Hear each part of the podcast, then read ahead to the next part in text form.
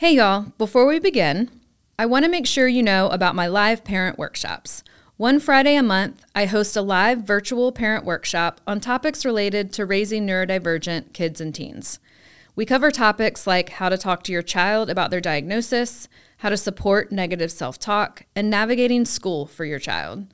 You can register for workshops one at a time, or you can become an all access subscriber on Substack for instant access to all the workshops and replays. To browse the workshop library and subscribe, go to learnwithdremily.substack.com and click Parent Workshops. Hey, y'all, before we begin, if you're a school administrator who loves watching your teachers and students thrive, but you feel your staff needs more training to meet the needs of such a diverse group of learners, I am here for you. I am now offering professional development for pre K through eighth grade educators, both in person and virtually. For more information about pricing and scheduling, go to learnwithdremily.com slash schools to get started.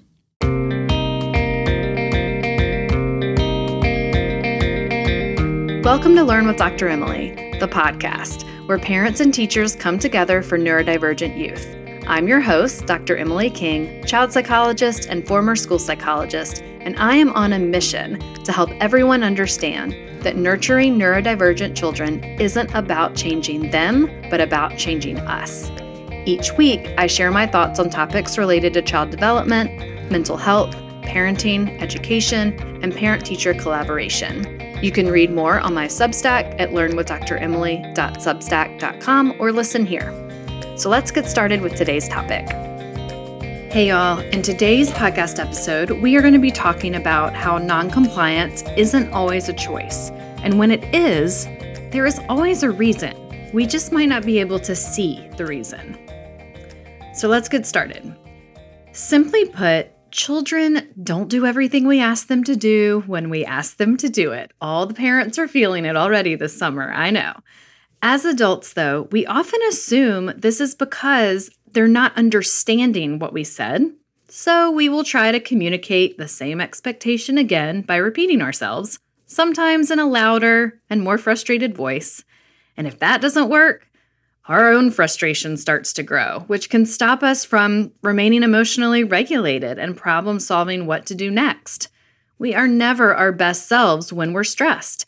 Yet, the way we respond in the moment a child doesn't do what we have asked them to do can do one of two things. Either it creates a safe connection for a child to trust us as we align with them to solve the problem together, or we can trigger a defense response in the child if we inadvertently disregard their need for support by dismissing them or saying it's fine or or you'll just get over it. So, what does this look like in the classroom? When pre K and kindergarten students start the school year, no one expects them to know what to do. Teachers spend time building trust and safety, a sense of classroom community and routine, and then the learning can begin. As students get the hang of school, this settling into the classroom routine gets smoother at the beginning of every school year. However, many neurodivergent students continue to lack the skills needed to follow classroom routines later into elementary school. Just because a student is older or has a high skill level in, let's say, math or reading, that doesn't mean that they've mastered the skills required to quote unquote be a student, which is usually involves emotional regulation, impulse control, executive functioning, and social problem solving skills. It can be hard to remember that an older student may still need support to understand expectations, get started on their own, or negotiate differences with peers. And this all happens before we even ask them to engage in any academic learning. We have to remember that in order to complete a task a teacher has asked a student to do, the student must not only understand what's expected of them, but also needs to feel emotionally safe to begin the task that they're unsure about. Because remember, learning is a vulnerable experience. Plus, students must have the skills to do the thing asked of them and be motivated to do it. So, when students don't respond in an expected way, sometimes I'll hear teachers or school administrators and staff say things like, He's choosing to put his head down and not get started, or She's choosing to argue with me instead of getting to work. Or even, he's choosing to engage in unsafe behaviors. Let's start by debunking the myth that reacting with verbal or physical aggression is a choice.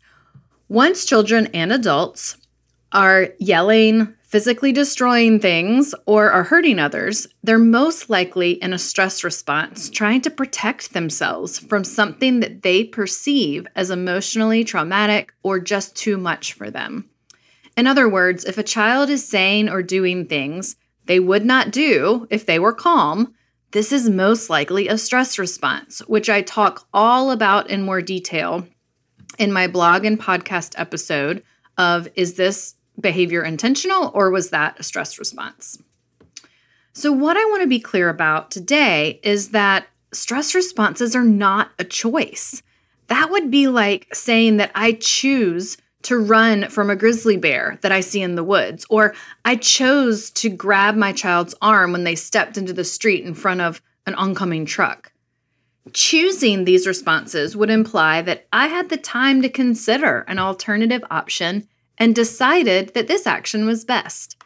When we react to perceived danger, there's no time for a choice. Our brain immediately responds in the best way it knows how to feel safe. Now, of course, a child cannot be harmed by a math worksheet in the same way they would by oncoming traffic, but it's their perception of difficulty that is the quote unquote danger here. If the task is too overwhelming due to high expectations and lack of skills, or both, you may get a quote unquote non compliant reaction that looks like a freeze response because it is of the students head down on their desk or sitting firmly on the ground and not getting up. This is what the child knows how to do under these circumstances. Now, I know it can be confusing if yesterday they transitioned fine or two days ago they did that same work. But here's the thing that's just the skill you're seeing. We also have motivation and fatigue and emotional regulation or overwhelm. If any of those things are also happening, a child may not be able to access that skill. We really can only access our skills that are on autopilot when we are emotionally dysregulated. So think about when you are upset, you can still usually drive a car somewhere because you can do that on autopilot. You are not actively engaging your brain. You could go on a walk if you're really upset because your body is on autopilot. But you probably would not be able to be really upset and randomly recall facts that you don't have on autopilot. Lots of people will describe that their mind goes blank when they're overwhelmed. That's because their brain's getting hijacked and spending all of their energy on their emotional regulation. So they can't access any of the thinking part of their brain. And that's what's happening with kids too when they're overwhelmed. And this, of course, will look like noncompliance because that's what it is. They're not complying with you right now because they're busy emotionally regulating themselves or trying to calm down or just trying to feel better. I want to say hi to all the teachers out there learning with me. Thank you so much for being an educator. I see you and appreciate you and how you keep showing up for our students every single day. In my work as a school psychologist, I know that it helps to have a way to stay organized when thinking about your students' needs.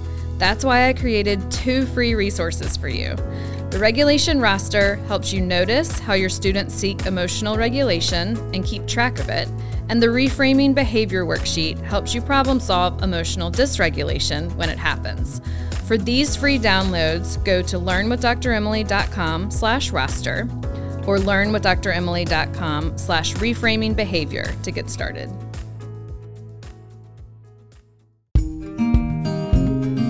I want to welcome any parents who are new to this journey. If your child has just been identified as autistic or diagnosed with ADHD, learning differences, or is twice exceptional, welcome. You are in the right place. You may also be overwhelmed by all the calls and emails you're having to make to providers as you're building your child's team. That's why I created the referral tracker, which is a free download at learnwithdremily.com/tracker. This free resource explains what each provider does and gives you a template to keep track of all your research. Just go to learnwithdremily.com/tracker to get started. So sometimes I feel like when we say that a child is making a behavioral choice, we're insinuating that they have the ability to independently make a different choice. This is often not true. As Dr. Ross Greene says, kids do well if they can. So if they can do better, they will do better. If they are making the choice to sit on the ground with their head in their hands when they're asked to line up and go inside from recess, the question we need to be asking ourselves is why? What is upsetting them? What is overwhelming them? What is feeling like too much for them? When a child is not doing what is asked of them, it's time to get curious and start problem solving. If a student with ADHD isn't getting started when asked, it's likely due to a lagging executive functioning skill. If an autistic student avoids a task or activity, more times than not, it's due to a stress response related to an overwhelmed sensory system and not a choice. Neurodivergent students experience more lagging skills and are triggered more often and more easily than their neurotypical peers. In some cases, this is due to a sensitive nervous system, and sometimes it's due to a negative previous school experience. Many times it's due to both. Remember that getting started on a task requires feeling safe in the environment, feeling connected to the person asking you to do the thing, plus the skills and the motivation to carry out the task. If one of these things is missing, a student's ability to begin the task will likely crumble. This crumbling will have different levels of severity depending on how the child responds to stress. We all have individualized nervous systems. I love this visual from Supportable Solutions that talks about social engagement zone, flight and fight zone, and freeze zone. You can find this link at learnwithdremily.substack.com in this week's blog. So, this supportable solutions image shows the three states of our nervous system depending on the perception of threat around us. When we feel safe and connected to either our people or our interests, we're able to learn. When we perceive a threat, some of us go into fight or flight and some go into freeze. This is a naturally occurring automatic response our brain has to defend us from danger. For many neurodivergent kids and adults, their nervous systems are more sensitive to these perceptions, and many register a danger response that a neurotypical brain would not. Therefore, it's important, so important, to believe a child when they communicate overwhelm, even if it doesn't quite make sense to us. When a child, quote unquote, chooses noncompliance, there is always a reason. We just might not be able to see the reason. Some reasons are fatigue, hunger, even constipation, or other overwhelm the child may not even be able to recognize or communicate. As their trusted adults, we must work collaboratively to identify patterns and we then we become the detectives to help our children learn how to feel safe and supported. So let's get curious about figuring out the following. Is the expectation too high? What skill is missing? How can I connect with this student to help them feel safe in this moment of learning? In other words, we can teach the child a safe, more productive way to respond when being met with a challenge. So uh, instead, imagine saying these He's not getting started on his own.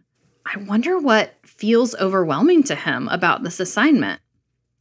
Or she's getting upset and asking lots of questions about this assignment. I wonder what and how I could clarify this for her. Or this one He's running and hiding under the table every time he's asked to write. I wonder if he needs support with coming up with ideas, organizing his thoughts, or even his fine motor skills, or all of the above. So, problem solving in these moments will take energy and practice from the adult in the room, but it will be worth it. That's why I don't teach these ideas without also discussing self care for educators as well as parent teacher collaboration. We have to keep showing up for our kids so they will learn to keep showing up for themselves when making mistakes during the learning process.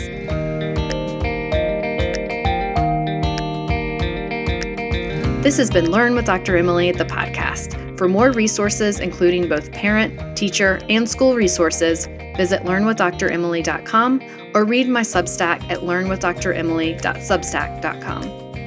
Also, we are publishing this podcast weekly, so make sure you're subscribed by pressing the plus, follow, or subscribe button on whatever podcast app you're using right now.